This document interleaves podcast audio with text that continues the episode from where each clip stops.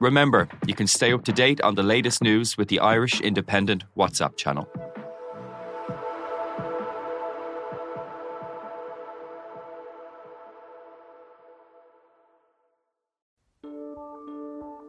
Seachtain an Indo ascéige. Táim i món iireachta i dhéanamh techt ar a chorp, agus súlagam amachchan seo gur féidir é a chur in uig ceart lena bhaintir féin. Scialtaí fis tuairrmaí. Tá sé dochreite nach bhéach ara i ggur na meáin an cheist sin eáil. Bhí an tála a gnám go raibh áthcáin reachtam. Íach sé tárin gribhann áthcá san i listúthe agus go mina frecht gá a cligsar ducha sin éair. Ná ní bhín ann dardarach se sin, bhín marmh. Seachtain. Find us on all the usual podcast platforms.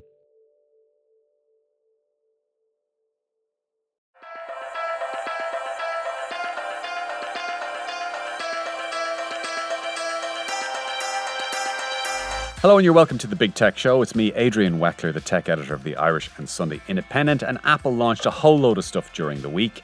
We're going to talk about a little bit about Facebook as well and a bit about broadband. And I'm joined on the line by Daragh O'Brien, Chief Executive Castlebridge. Daragh, welcome to the podcast. Thanks, Adrian.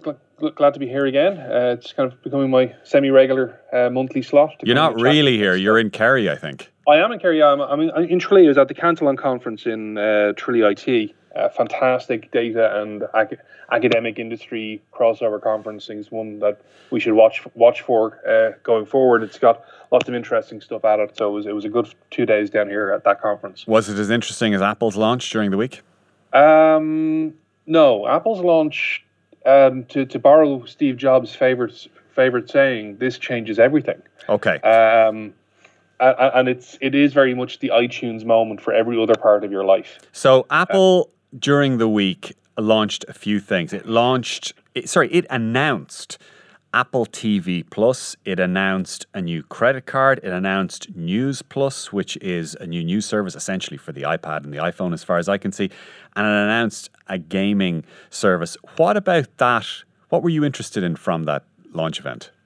The we start from, from the helicopter view. It's the it's the ecosystem that they're launching. They're not going after bits and pieces of other people's business.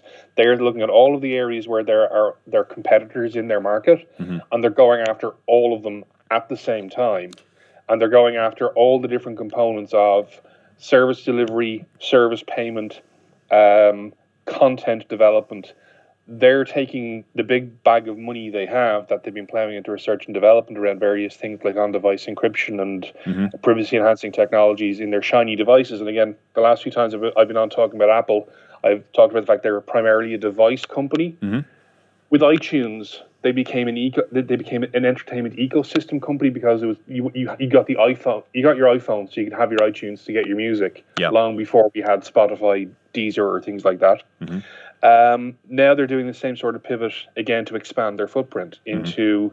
If you want to have games, well, you use Apple Games. If you want to pay for your games, well, you can use Apple Pay or you can use the Apple credit card. And the Apple credit card has an interesting aspect to it, which is they're going to, the, the transaction information is going to be held on your device. Yeah.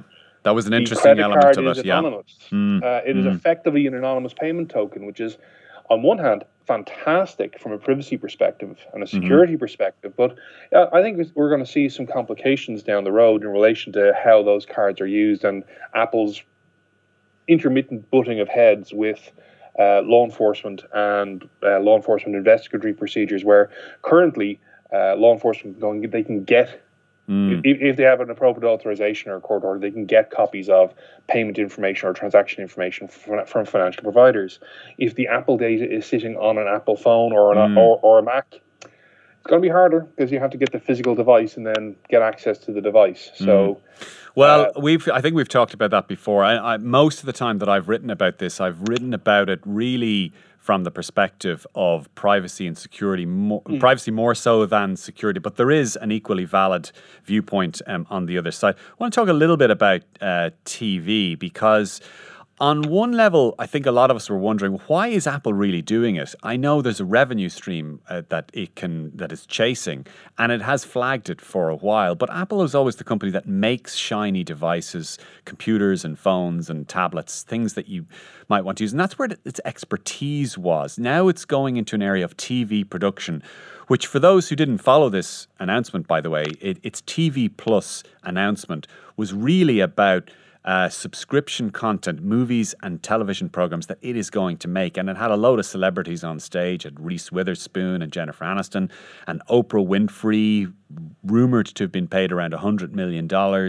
by Apple to, to produce a series of Jason Momoa. And this content is going to sit in Apple's TV app, which, by the way, in Ireland we don't have. You only you only get that on an iPhone if you buy it in the US or uh, the UK, Germany, France, uh, Canada, Australia, and a couple of other countries. But it'll sit in that app and it'll sit alongside other uh, TV content like maybe the BBC or or Amazon Prime.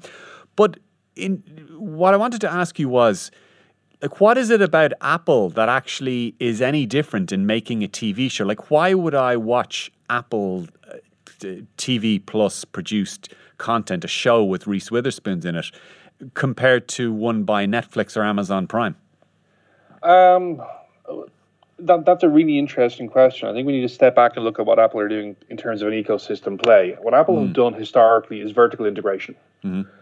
Um, they have an, a closed ecosystem for their platforms. Yeah, and exactly. what they're doing now is that they're they're extending the reach of their ecosystem into the content creation. Mm. So if you and, we're seeing this happening with streaming channels, we see um, Disney pulling all of their Marvel streaming content yep. and putting it into the Disney streaming service. Which, by the uh, way, so, I, I I think people, I know people have been hearing that. I think people are going to get a shock in a year or two when they open their Netflix and find that there's no Avengers, there's no Iron Man, there's none of that stuff is there. Yeah, but I, I think as long as there's no Iron Fist, we can live with that. Um, but I take it you're not a fan. Iron, Iron Fist could have been a lot better. Mm. Uh, I am a Marvel fan. I, I, I do like my comics and my, my graphic novels, but uh, Iron Fist could have been. I, by the way, better. just on that, I think quite a few of the TV series, the Marvel TV series, left a bit to be desired. I was a fan of Jessica Jones. I watched both mm. series. Um, I Luke Cage was the biggest disappointment for me. He started off with a fantastic premise, really good actors in it. The story was terrible, in my opinion. Indeed, um, uh, uh, and this is where we to, bring it back to what we're talking yeah. about. What, what's what is Apple going to do? Yeah. Well, Apple can have quality control over what's going on their network. But will what, they? What, will uh, when you say quality, do you mean creative quality control to make sure a show's not crap? Potentially. Oh um, God, but, that's well, that's a big. I mean that that is a that's a huge departure but, from. But, more importantly, from Apple's point of view, um, one of the things that they need to do as a manufacturer of shiny devices yeah. is they need to drive the upgrade curve encouraging people in affluent markets to buy the next iteration of the thing. Now, uh, when you say the thing, do you mean the the the TV service, or do you mean the device on the device. which the, devi- the device? So you on, think this is partially a, a, hardware ecosystem play?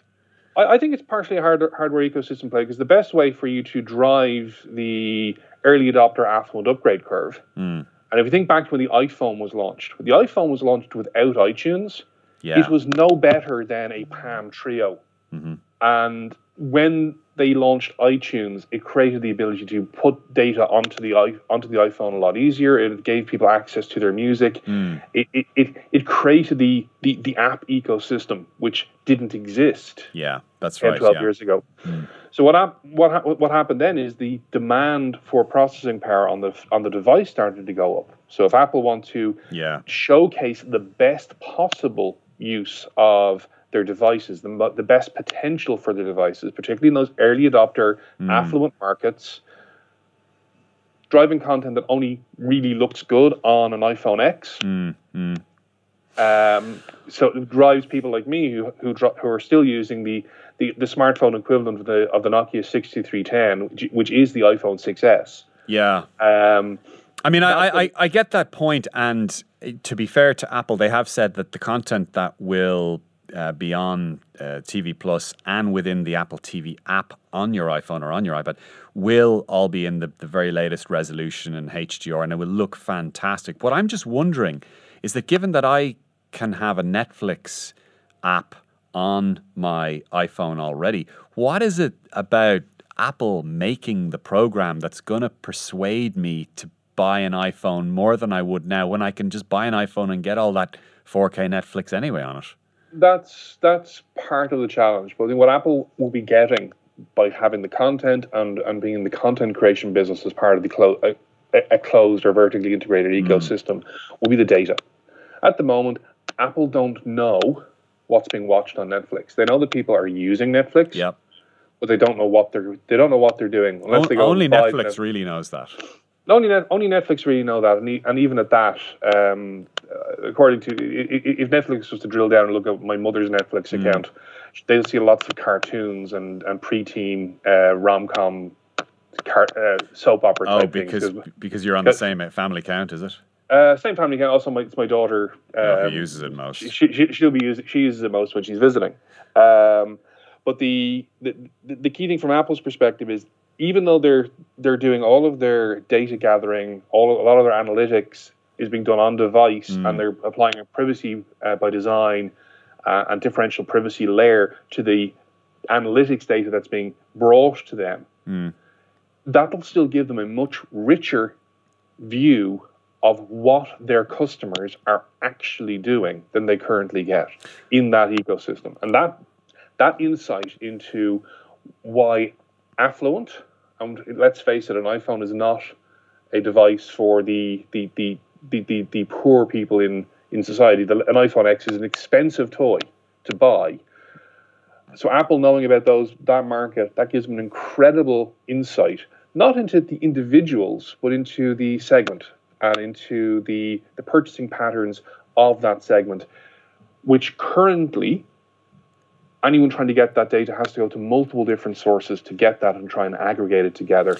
Apple will have a privacy enhanced, privacy relatively privacy respectful view of what device you have, where you are when you're using it, what type of content you prefer to watch, where, what devices are near you when you're watching, um, and also if you're paying for content using the Apple Card, they they will know that what they will have a view of those types of transactions, and they'll be able to see what are you doing offline if you're using that card. Yeah. I, I, I think build that view. I think Apple have always tried to position themselves as being the company that isn't creepy when it comes to that kind of stuff, and and you know it, it is not the the outfit that wants to know everything you, you do in your life. But even if they get all of that, all of those insights, I am still left wondering what it is they hope to to upsell there. And this goes back to the first question as to why they're doing this. My because a lot of people are wondering why are they going into movies other than the revenue stream and other than the fact that they've got so many billions that they can spend to commission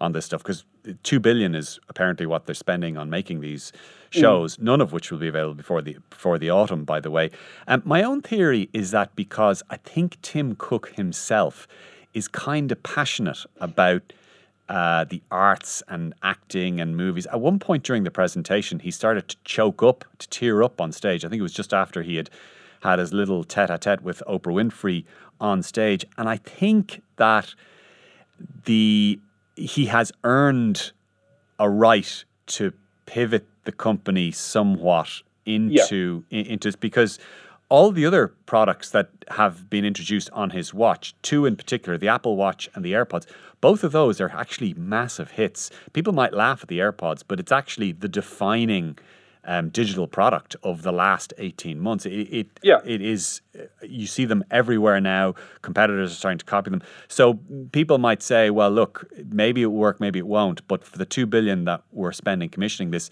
you know, that's, that's a small fraction of what he's helped to make Apple over the last few years. Exactly. So this this this is an element of, of, of pivoting the, the the legacy as well, because Tim Cook, while he's been in the job for a while, uh, he's still standing in the shadow of Steve Jobs in, in many respects, while Apple continues to be a pure tech a pure technology device company.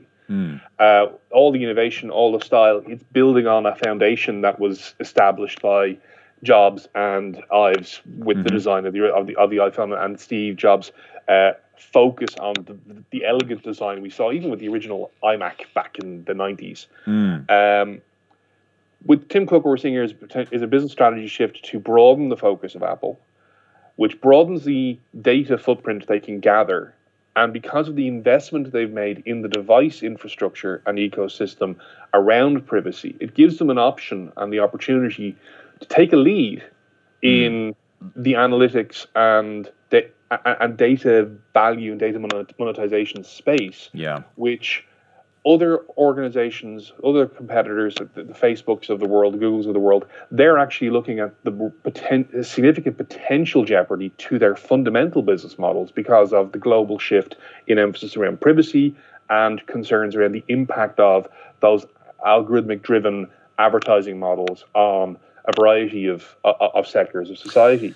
So this is an interesting opportunity for Apple to lay some foundations for two billion it, it, it's it's not a small amount of money, but it is in, in Apple's context. It's it's a it, it's an affordable investment mm. for them to try and, uh, and move into a new into a new space and redefine the market in the same way they redefined the market for, for mobile phones. Yeah, I, I, I do I do ago. I do wonder whether they can have the same impact in redefining the TV industry market as as they did with phones because it's not clear to me that with the likes particularly of Disney and 20th Century Fox Universal all these companies real and HBO it's not clear to me that Apple has any real advantage going into the content production but one thing I am interested in uh, is what does TV actually look like in a few years? I, already, and I've had arguments with the TAMS rating agency here in Ireland over this. That's the body that measures advertising effectiveness and, and tells us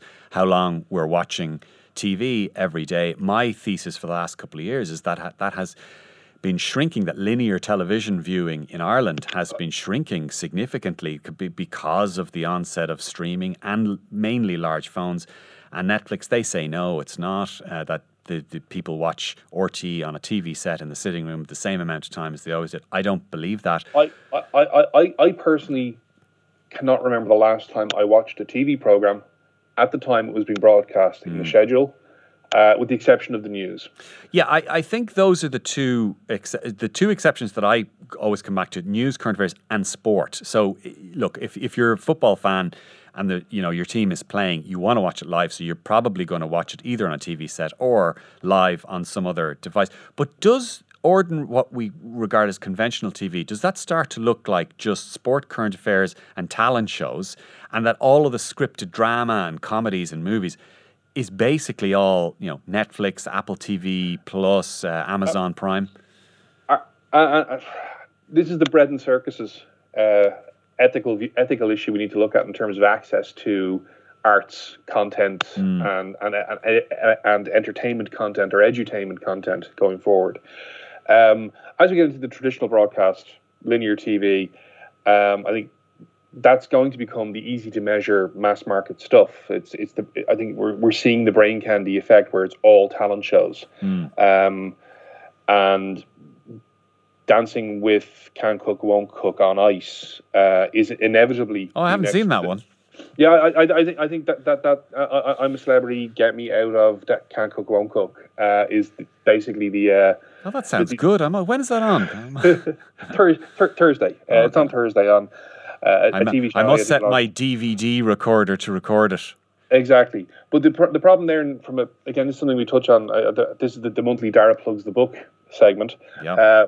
We we actually write about this in in, in, in our in the book on ethical information management that Kaz and I uh, brought out last year uh, about the the equality of access things. And what we were talking about in terms of the equality of access to analytics technologies, and that all these things that are being developed to run on reasonably new modern laptops don't tend not to work very well when you're in a third world country and you've got a 15 year old machine. Um, a similar question arises in terms of if the way in which we're interacting with arts and with education and entertainment is through is increasingly through uh, solo viewing experiences on a device. And again, I do I, I, I travel a lot, so I, I do a lot of my t- my, my my program watching late at night in in hotel rooms um because there's nothing else to do. Um, Well, you're tweeting a bit of the time as well. Or, or, or, or, I'm tweeting. I, I, I have two devices, so I'm watching on one, tweeting on the other. Um, but the key question is if if the if, if the readily accessible and and, open market um, universal service obligation content is just brain candy, Hmm. and if you want to watch something clever and interesting on I don't know the the influence of Rory Gallagher on the development of the punk movement in the U- in the UK, which phenomenal influence uh, in terms of, of, of of how he influenced punk. Um, where's that going to be? That, that's currently BBC Four territory. Um, but where's that going to be in two or three years' time? And also, how will p- people get access to that? At the moment, my, my, my daughter can stumble across interesting stuff on um, on TV because it's being broadcast. Oh, okay, we, we're we're getting it through our, our Sky package or whatever. Uh, but she can flick on it, she can find something, she might suddenly become interested in something. Two or three years' time, how will a young person who doesn't necessarily have access to a device stumble across that serendipitous piece of learning that gives them an interest in something? So I think there's two things there. I, uh, I I think that occurred to me. One is you're getting at what is the basis on which, say, in Ireland, the RTE is funded. So why why is why do we pay 160 euro a year for a TV license? And part of that is for that educational uh, and news and current affairs. Which, by the way, RTE does news and current affairs very very well. I'm, Yes. not, I'm not one of the RTE bashers um, out there. They do very very well.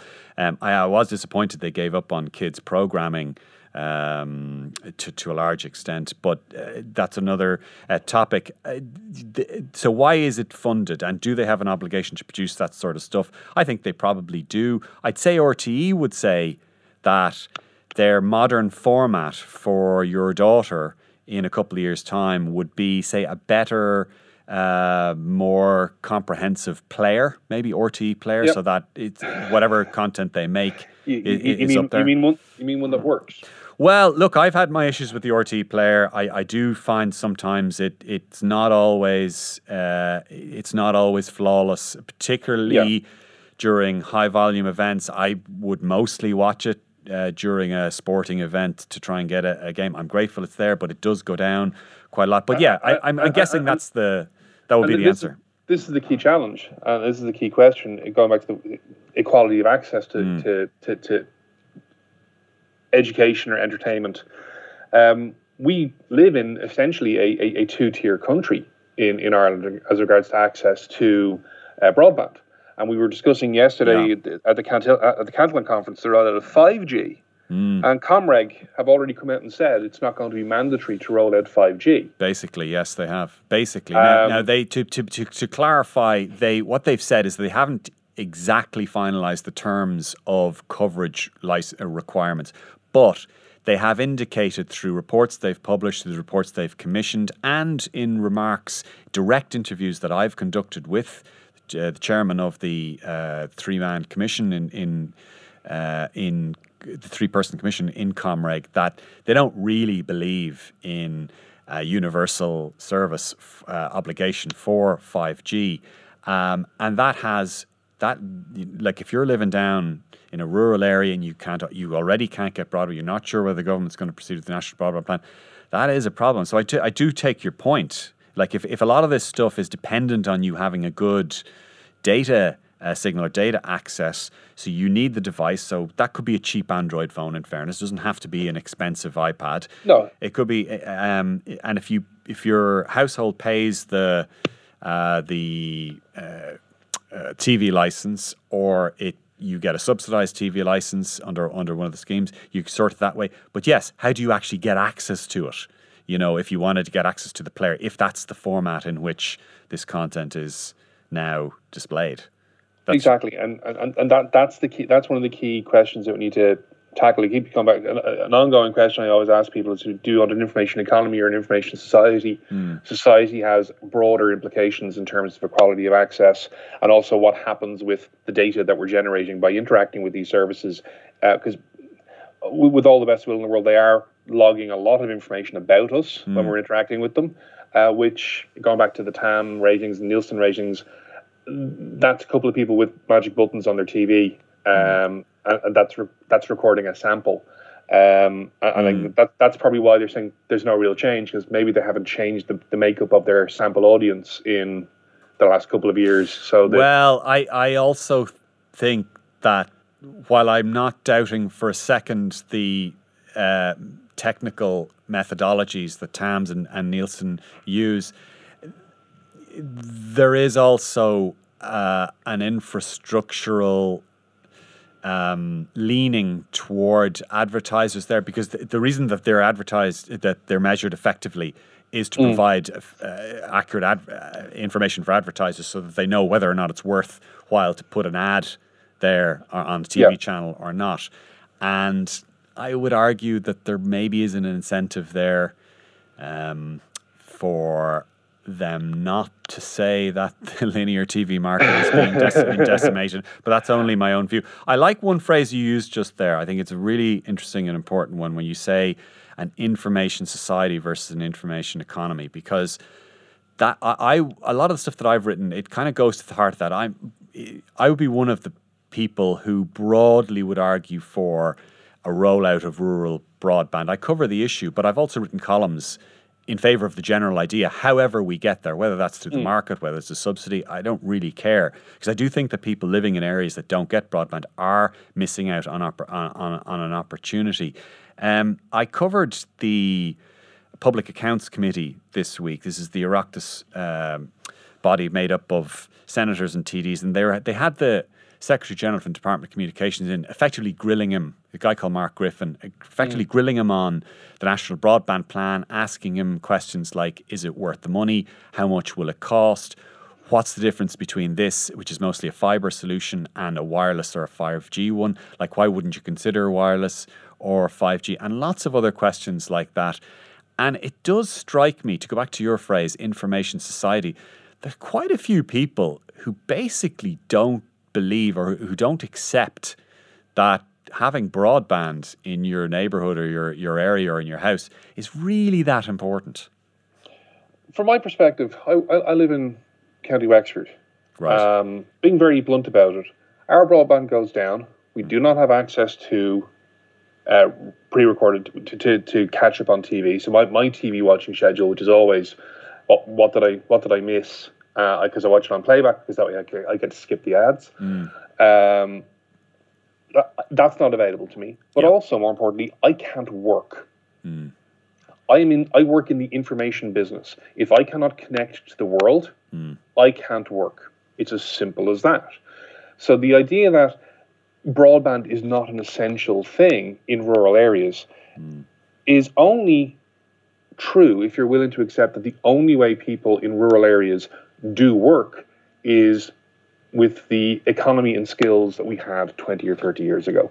Even farming has changed dramatically. Again, the Cantillon Conference we were looking at, we had some case study presentations on the use of data analytics and visualization in agriculture for Yeah. real time alerts to improve the efficiency of milk yields, but also to reduce methane production hmm. in agriculture by measuring in real time and identifying f- better feed mixes and things like that. Fantastic stuff. But to have that thing happen means you have to have the infrastructure. If you want to stop people like me driving for two hours to go to Dublin mm-hmm. and spewing carbon into the into the environment, the way you do that is giving a reliable connection yeah. that works. That doesn't go down intermittently. That gives decent speed, so I can do video conferencing while uploading data and accessing servers uh, to to run processes remotely. Yeah. And I- I've, I, I've been working in this environment. I've been working remotely from Wexford to, to, to organizations in Dublin for over 20 years. Uh, I've done it over PSTN, I've done it over ISDN. Broadband is essential to do that sort of thing effectively. on the broadband thing, one of the the main issues at the moment is whether it's worth it because it, it does crystallize down into financial uh, obligations, which is completely fair enough, uh, by the way. But one of the fault lines in this debate, we're seeing it right now, and the next few weeks are very critical in, in deciding whether or not the National Broadband Plan goes ahead or not, is whether it's worth essentially urban taxpayers' money to fund broadband to rural areas, and if so, how much? Now, the f- the money. Yeah, go on. Yeah, but, you know, uh, uh, and that that's that's a key question that, that that ultimately comes down to that's what a tax system is supposed to do. Mhm. It is supposed to create a redistribution of the wealth of a society to invest in the society to pay for the distribution of services so you don't have a two tier infrastructure and you don't have an us and them situation in a progressive tax system. Yep. That's the way it's supposed to work. Um, so this question of whether it's worth p- having urban taxpayers paying for services in rural Ireland, if you have a phone line at the moment and you're paying the line rental, part of that line rental fee that you pay goes to the maintenance of phone lines in Carrick Yep. if you're living in Dublin 4. If you have electricity service, your public service obligation levy on your on your electricity bill mm-hmm. is going to that same thing as well, maintaining the network. So why we're having this discussion about should r- urban taxpayers fund rural development? That's the way it works. If you look at the European Union, that is the way European structural funds work. The money that's paid in by member states into the structural fund gets redistributed, and that's how we get to have roads. Yeah, and and that's also the basis for uh, Eir's own universal service obligation. The Eir Yeah. is a regulated company. It, there are actually rules that Eir has to abide by in terms of how much um, one part of the network subsidizes another part of the network. Comreg, the telecoms regulator, has rules around that, and it's for all of those uh, reasons. The figure that I'm hearing from most sources is somewhere between one and a half and two billion. And what I find kind of unusual, there are kind of commentators like Colm McCarthy, economic commentators, who kind of kind of have a very very harsh view of such bills and say, look, um, it should be sort of fifteenth on our list. If we can afford it sometime in the future, then fine. But you know, we shouldn't we shouldn't uh, pay that now. If people really want it, they can just stick their phone in the window and try and get a four G signal.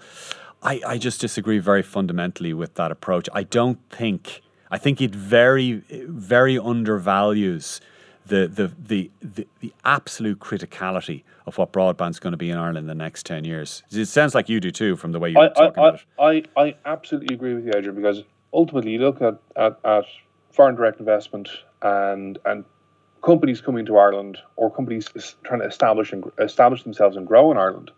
Uh, Dublin is full, Cork is filling up, Galway's starting to get a little bit full as well.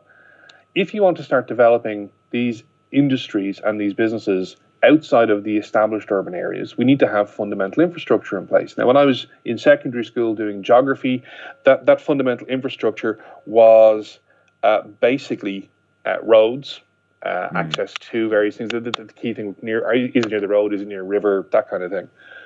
Today, it's can I connect to the services that I'm I need to do my job, and can I connect to my to my clients? Yeah. And if I can't do those two things, then I have to move to a large urban area. And if you look at North Wexford, um, which is an, an, a foreign direct investment target area for tech sector businesses, it's a, an hour and a half from Dublin at most. Yeah.